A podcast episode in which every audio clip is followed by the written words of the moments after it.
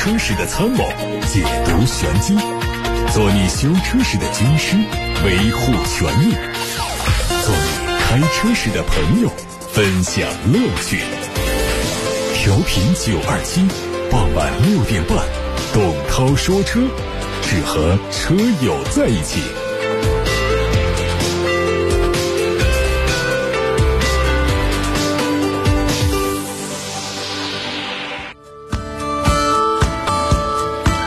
看新闻，外媒说，福特宣布和麦当劳合作，在汽车的前大灯、外壳等部件当中，采用人们熟悉的日常早餐饮品咖啡的原料咖啡豆，为汽车注入咖啡因。每年都有数百万磅的咖啡豆银皮被废弃，而福特和麦当劳将为其中的一部分咖啡皮提供新的归宿。他们发现，咖啡豆银皮能够。变成一种耐用的材料，以加固某些车辆的部件。通过把咖啡豆银皮放置在低氧的环境当中，加热到高温，再和塑料和其他的添加剂混合，制成小球，就可以把这个材料变成各种形状的零部件。在成型的过程当中，制成的部件重量会减轻百分之二十，而消耗的能量也减少了百分之二十五。福特所说，咖啡豆银皮制成的部件的热性能明显是优于目前材料制作的部件。在雷克萨斯全球销量突飞猛进的时候，丰田宣布了对这个品牌的重要人事调整。从明年元月一号开始，现任雷克萨斯首席工程师佐藤浩二将升任雷克萨斯的全球总裁，同时继续兼任这个品牌的首席工程师职位。佐藤浩二此前担任过雷克萨斯 LC 的总工程师，还主导研发了专注于后驱大型车跑车的 GAL 平台。雷克萨斯的 LS 就诞生在这个平台。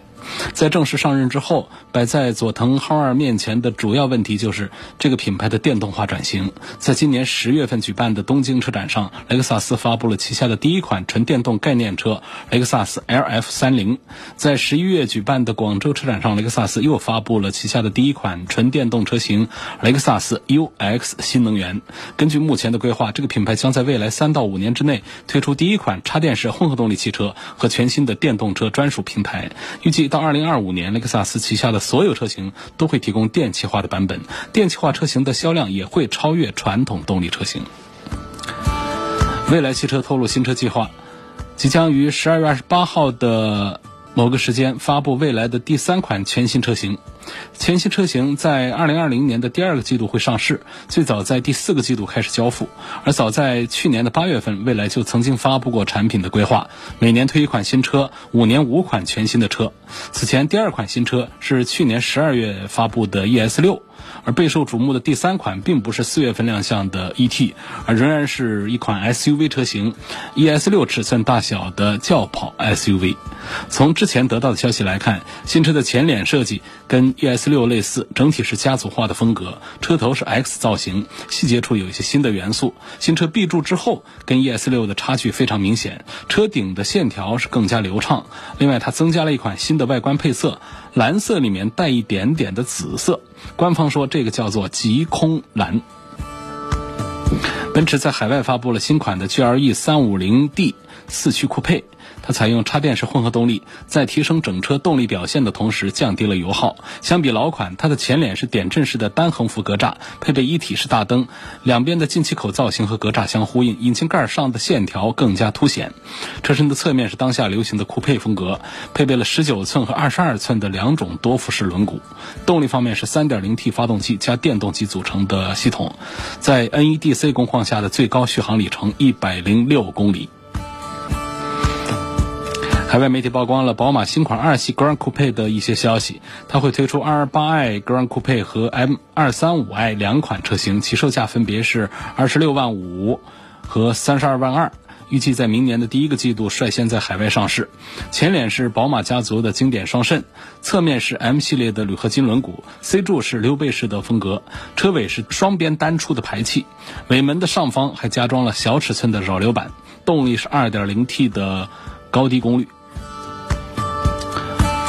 十二月四号，一汽大众探影上市，七款车型的卖价从十一万四千九到十五万九千九。一汽大众还推出了一款探影的星耀限量版，售价十四万七千九。这个车是基于欧洲的 T-Cross 研发的，诞生在 MQB 的 A 零平台，定位是小型 SUV，主要迎合年轻化的市场需求。在车辆的细节设计上，探影和兄弟车型大众的途凯形成了差异。这个车的前脸仍然是大众的家族式设计风格，相较于途凯展现出一部分野性的特征。探影的整体设计风格是更加精致和时尚。这个车会提供 1.4T 和1.5升自然吸气两款发动机，匹配的变速器，1.5升发动机是六速手自一体，1.4T 还是匹配七速双离合。现代汽车官方发布了全新的索纳塔 N Line 伪装图，它通过这次的照片来表达自己沿用了全新一代，也就是第十代索纳塔的主体设计的思路，在细节的地方加入了 N Line 套件做一些点缀。它用的动力是 2.5T 发动机，搭配八速的湿式双离合变速器。官方认为，真正的 N 系列和索纳塔车型调性不符，所以未来这个车并不会推出 N 系列，它会在2020年秋天上市。根据工信部关于2018年度新能源汽车推广应用补助资金初审结果的显示，2018年企业申报新能源汽车推广数为57万多辆。其中，专家组核定的新能源汽车推广数为五十四万一千三百七十七辆，这意味着三万三千零六十八辆车没有通过审核。核检原因包括国家监管平台核定的行驶里程数不满足两万公里，车型推荐目录批次不一致。车辆没有接入到国家监管平台，电池系统的能量密度和推荐目录的参数不一致，关键零部件发票信息和推荐目录不一致，填报信息不符合申报要求，电机参数和推荐目录参数不一致，电池成箱型号和推荐目录参数不一致等等。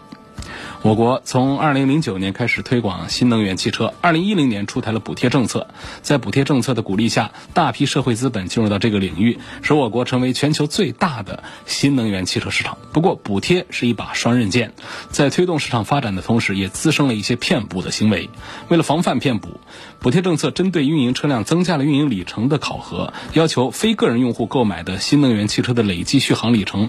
必须要达到两万公里才能获得补贴。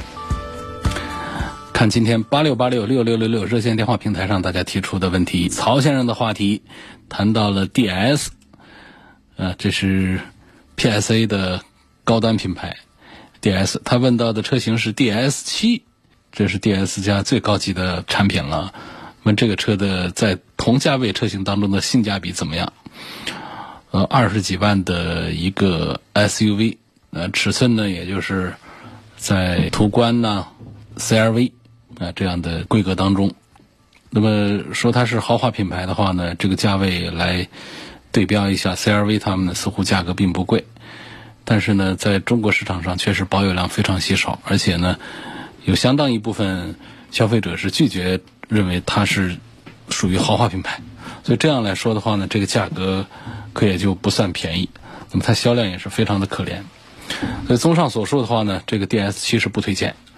这样一套 1.6T 的动力，一个4米6的车身，二十几万的价格，咱们在我们现在做的非常成熟的、销量非常大的合资品牌当中，随便选一辆，都会比 DS7 更保值、更靠谱。周先生说：“我今年三十五岁了，希望推荐几款八万块钱左右的代步车，作为家用。”呃，我向你推荐比较常规的，还是看大众，大众的这个桑塔纳。另外呢，还可以推荐你看一个，以前是叫捷达的车型，现在其实是一个品牌。这个品牌下，呃，在成都工厂生产的这个新的产品，它现在叫捷达这个品牌，但是不意味着就是捷达那个车。呃，它有两款产品，一个这个三厢的轿车。那买它的顶配也就才八九万块钱，那这个车呢可能会素一点。如果想这个车更有意思一点的话呢，这个捷达家还有一个 VS 五，这就是一款 SUV，买它的低配也是这么一个价格。那么这个车呢，像跟这个上汽大众的途观来对比的话呢，它有自己的优势在哪儿呢？就是它用六速手自一体的变速箱来匹配 1.4T 的这个发动机，这样一套组合，我们认为比七速的干式双离合是要强很多的。所以我觉得可以向这位朋友推荐这个大众体系的这两款产品。玉先生说，希望从驾驶感受、乘坐空间还有实用性方面对比一下大众的途安，还有广汽传祺的 GM 六，还有吉利的嘉际。嗯，这个从驾驶感受上，我认为还是大众的感受要呃更踏实一些。大众的途安啊，上汽大众的。那么这个广汽传祺的 GM 六呢，它是那种你看外形和看配置表，感觉性价比特别高的，但真要开起来。你讲驾驶感受的话呢，这玉先生关注的点，他关注驾驶感受。这个传祺的 GM 六也好，还有吉利的什么嘉际也好，这其实都还是有差距的，跟大众的这个成熟化的这个途安相比，还是有差距。所以你关注驾驶感受、乘坐空间、实用性这方面，我赞成大众的途安要多一点。这是一开场，来自于八六八六六六六六的几个提问。现在我们看到来自董涛说车。微信公众号后台的问题，有位网友问到了这个沃尔沃的主动刹车系统靠谱不靠谱？啊，沃尔沃呢是宣称特别擅长做安全配置，主动安全、被动安全，宣称是所有的车企当中投入最多的。然后事实上呢，它确实是在安全配置上也是做的比较齐全。有多项安全配置都说是沃尔沃率先发明的，也是率先装配的。事实上呢，它这个口碑打得还不错。到现在为止呢，大家提到沃尔沃能想到的一个个性化的标签就是它的安全性似乎还不错。那么这个城市安全系统呢，在十年前沃尔沃就推出来了，当时也是装在当时的叉 C 六零上。其实不仅仅是沃尔沃，还有奔驰，还有其他好几个品牌。都在他们的这个中型产品上，包括高端产品上加装这个主动安全系统。就是技术人员呢研究发现呢，我们车辆发生追尾事故，一半以上其实是低速追尾，就是时速在三十公里以下的追尾。所以汽车的设计者们就针对城市交通过程当中最容易出现的低速前后碰撞呢，设计了这个。安全系统，这个系统呢，原理很简单，就是在前挡风玻璃的顶上装上一个激光传感器。这个传感器啊，可以监测前方的交通状况。啊，汽车这种移动的，包括这个一些横向的移动的和竖向移动的车、人、障碍物，监测到之后呢，它会比照。我们驾驶员的驾驶行为，如果他发现你是在有刹车这样的动作的话呢，他是在一个呃这个不启动的状态，然后他其实每秒钟都在进行着几十次的运算，在评估着你这辆车跟前方的车之间的距离和速度关系。那如果说他发现他计算出来的应该给的制动力。达到了一定的值，但是我们司机给的制动力并没有达到这个值，或者说没有监测到司机的减速的这方面的一些反应的话，这系统就会认定碰撞即将发生。那么这接下来的工作就简单了。那我们现在车辆上啊，就刹车系统啊，那通过电子控制，这已经成为一个很容易的事情。我们的电子手刹啊等等，大家都能看到，就是这样的，就不需要你踩刹车踏板，它直接的给我们的刹车泵来给信号。就可以传递油压，然后来来进行刹车的操作。所以这个时候，如果认定了碰撞即将发生，系统进行干预的话，它就会给信号，然后让这个刹车系统来启动，来避免或者说减轻碰撞的严重程度。那这这套东西就叫城市安全系统。但是啊，说实话，不仅仅是沃尔沃，还是还有其他的一些豪华品牌，都有。两种场景下的失效，一种是媒体测试环境下，专门对它做测试的时候，它失效；第二个就是我们有车主、有消费者，在实际用车的过程当中真实的报告，说这个刹车系统失灵。倒不是说我们消费者忘了踩刹车或者怎样，就是我们消费者实际上是在没有发现一些情况即将发生的时候，碰撞直接发生了。那么回过头来看，那就是它的这个城市安全系统，它没有自动的呃起作用，自动的激活。所以你要问它有用没用？如果它启动了，那就是有用；哪怕一百次当中有一次没有启动，那它就是个归零，它就是没用。它的可靠度的话，我觉得不能因为它有九十九次成功，有一次不成功，所以我们认为它的可靠度是百分之九十九。我们认为哪怕有一次不成功，带来的后果都足以让我们认为它的可靠度很低。这是对于现在我们这个车辆上已越来越流行、越来越普及的，在中高端产品上有的这个自动刹车系统的一个评估、一个评价。所以提醒大家呢，不管你车上有这东西没这个配置，还是说你启动了这个功能，还是关闭了这个功能，开车的时候都要依赖自己，都要集中精力，保证行车安全。网络上说新车在第六年卖掉是最划算的，有这个说法吗？不一定，车的情况不一样，就各个车它的这个保值率不一样，它的贬值率不一样，那么不同的人开这个车用这个车的车况也不一样，所以这个六年的数字的话呢，有它的一丁点儿道理，就在于我们现在的这个大的保养周期，就是最花钱的几个。节点四万公里、六万公里、十万公里，有一部分网友认为呢，我在大的保养之前把它卖掉，我省下几千块钱。那买车的人，除非是啥都不懂，你要懂的话，一看你这一次最大的保养没有，我这到手就得做一次大的几千甚至上万的这个保养，他也会在车价当中，在谈价的时候也会把这个钱给算出来。所以我觉得这个六年啊，或者说六万公里这样的一些关键节点来卖车。最划算这样说法不一定可靠，啊，主要还是看我们具体的车况以及买车的这个对象。我觉得我们绝大多数的车呢，二手车的贬值残值啊，它在 K 线图上能看到的就是头两三年特别陡，然后五六年之后呢开始放缓，越往后它越缓。就一个十几年的车啊，它上一年和这一年的二手车的残值的区别已经非常小。但是头两三年、三四年的车，一年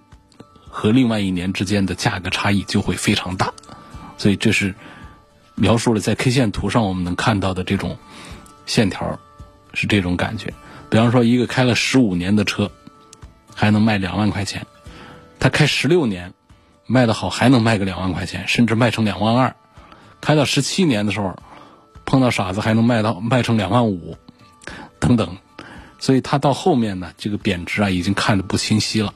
但是前几年，头五年之内，确实是贬值贬的要相对快一些的。二手的途乐四点零排量，油箱盖上标注的加油标号看不清楚了，请问能不能加九十二号的汽油？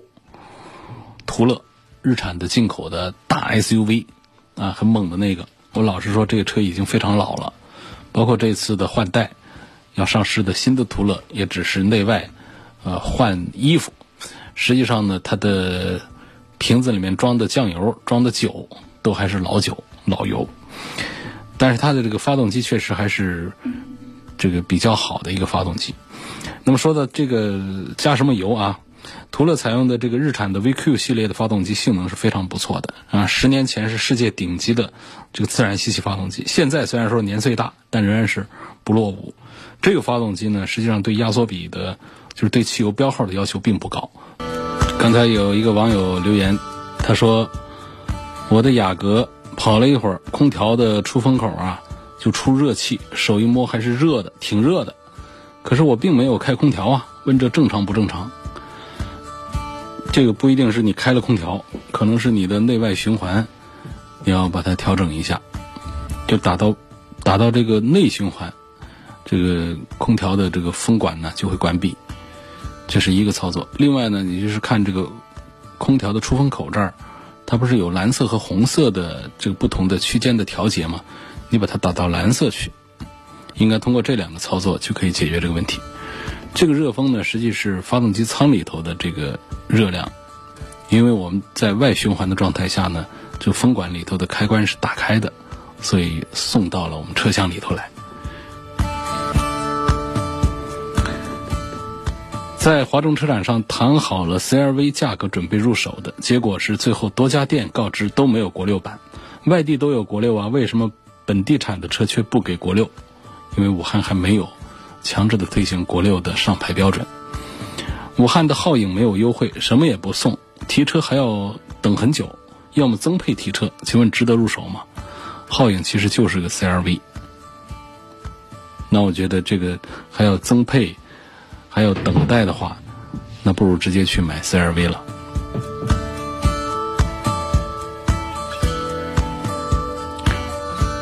下面一个问题提到了新能源，现在在推广这个新能源汽车，为什么天然气货车和小车没有大范围的普及呢？我看到泰国的大货车都是天然气的，我们国家呀，石油紧张啊，其实天然气也紧张。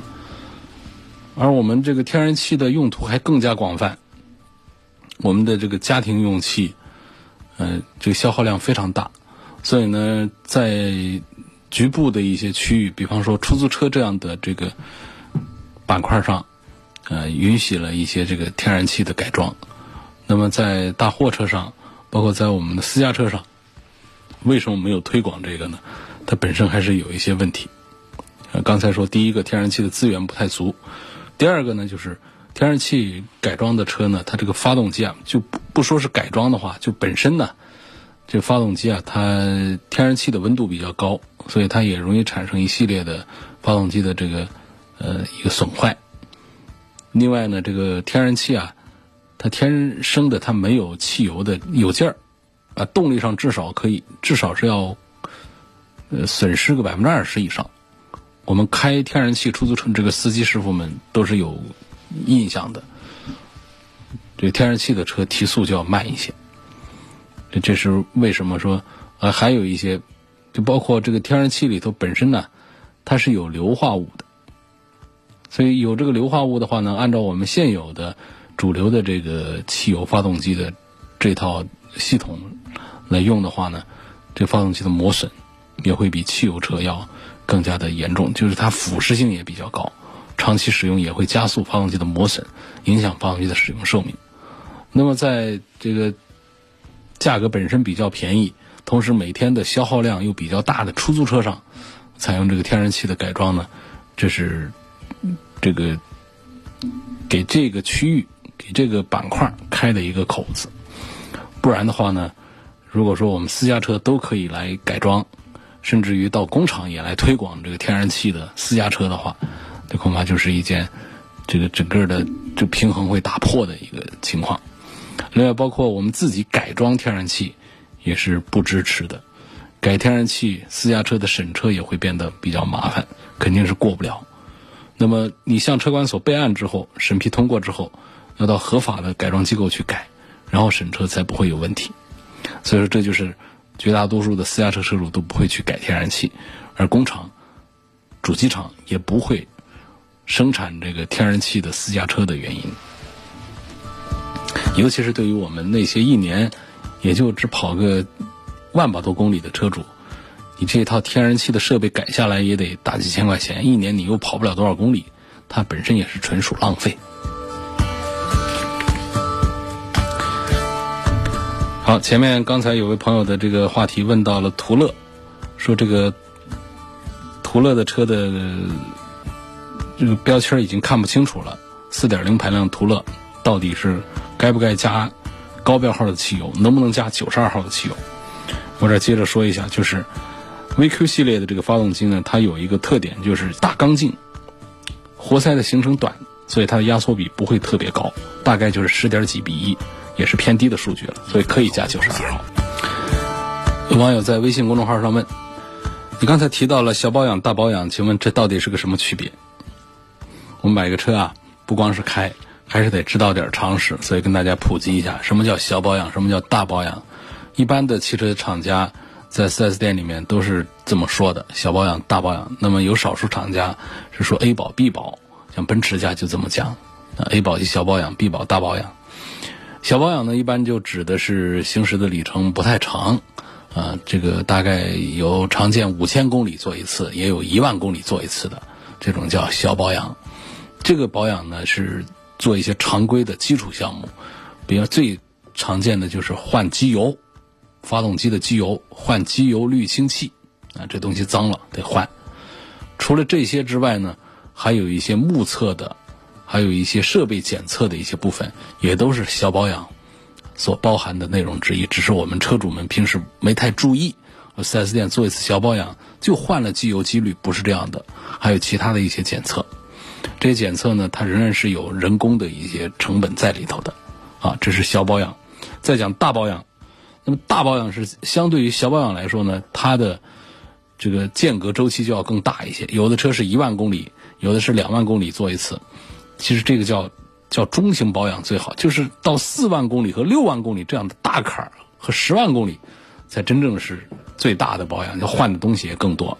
前面讲这小保养就是换机油机滤嘛，那么大保养呢？那除了机油机滤之外，还有就是俗称叫三滤了，就机油机滤、空调滤芯、汽油滤芯这些东西都要换，还有有的是要换火花塞啊。另外呢，还有根据这个各个厂家的这个机器的这个发动机啊、变速箱啊、整个设备的这个制造工艺啊，还有技术原理啊，这方面会有一些大同小异，有一些差异。他们还会有在不同的时间点上、不同的里程点上有更换刹车、这个刹车油、防冻液、变速箱油、正时皮带啊等等这样的一些关键零部件的要求。这都是大保养的这个项目了，这就是小保养和大保养是交替着来的。一般来说是一次小保养，一次中型保养，在一次小保养，一次中型保养。到四万公里、六万公里、十万公里的时候，就会面临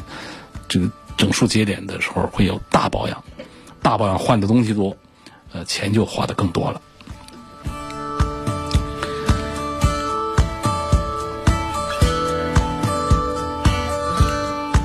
下面看。董涛说车微博后台说，今天去奔驰 4S 店看了一个 C 两六零，销售居然再次提出贷款需要两千五百块钱的服务费。我问得很清楚，不是利息，是服务费。我再次曝光一下，你是在看车的时候，他跟你提出这个商量，这个接受不接受，还是在我们消费者这一边？你觉得他这个金融的服务费啊，哦划不来？你可以不找他买车，所以这个在交易之前发生的费用方面的一些提法，其实是双方的一个洽谈过程，这是一个议价的过程，他没有办法来说我来投诉他呀，我来维权呐，他既没有这个侵权，你也没有被侵权，但如果说事先不讲清楚，等我们把买车合同签了，定金交了，甚至有的是全款交了之后。腾的给你来几个费用，说这是我们的惯例，这是我们的家规，这是我们的行规，这通通是胡扯。我们都可以不理他，甚至于我们可以告他侵权，违反法规。下一个问题说，每年公里数大概跑两万五，武汉附近开，准备开个七八年。博越的新款是双离合，请问品控怎么样？适不适合长期持有啊？呃。吉利的博越的质量做的还是可以的，是吉利车型里面的质量处在中等段位的产品。吉利家里质量做的最好的还是领克，然后其次呢是博越，啊这些呃系列，博越、博瑞，然后再往后呢就是帝豪啊、远景啊这样的一套系列排下来的。嗯，他们家的这个双离合呢是湿式的，所以问题也还好。那么。哪些车型是干式双离合变速箱？大众家有一些是用干式的，还有其他的很多品牌也都用到了干式的双离合变速箱。具体的名单呢，我是已经做过了发布。大家如果说想关注具体干式双离合变速箱的匹配车型有哪些，以及干式双离合变速箱到底它为什么爱坏，那么这些情况呢，大家可以通过微信小程序“梧桐车话”。梧桐树的“梧桐”这两个字，梧桐车话，来找到董涛说车的这个账号，看看我发布的这个音频文件，说的非常清楚了。家里第二台车上下班代个步，一个人用车不在乎空间，想要个两厢车，落地价在十五万元以内，注重性价比和舒适性。嗯，这个我向你推荐刚上的一个二零二零款的马自达三昂克赛拉，还不错，尤其是颜值还不错，性能也还凑合，还行。去年三月份买的宝马五三零，正常使用下轮毂出现很多氧化地方，每个轮毂都有，我担心影响行车安全，我就找了当初买车的 4S 店，但是这个 4S 店到现在没有回复，请问我该如何维权？这事儿我又得打破了。轮毂氧化的原因很多啊，如何让 4S 店承认这个轮毂质量出现了问题，难度相当的大。你可能需要更多的耐心陪练，陪着练。嗯，轮毂氧化呢，到这个不至于说是影响行车安全，但是它确实有碍观瞻。跟你说一说轮毂氧化的四个主要原因，你就知道索赔成功的概率有多低了。一个是轮毂表面划伤，啊，导致轮毂表面的保护漆受损，它表面有一层清漆，它就露出了铝合金的材质，它就跟空气当中的氧发生化学反应，导致一些氧化的一些特征就变色。第二呢，就是洗车店，当然现在这个情况已经是越来越好了，就是绝大多数车主们现在已经都相互之间口碑相传的都知道了，那东西不是好东西。就洗车店喜欢用那个轮胎油。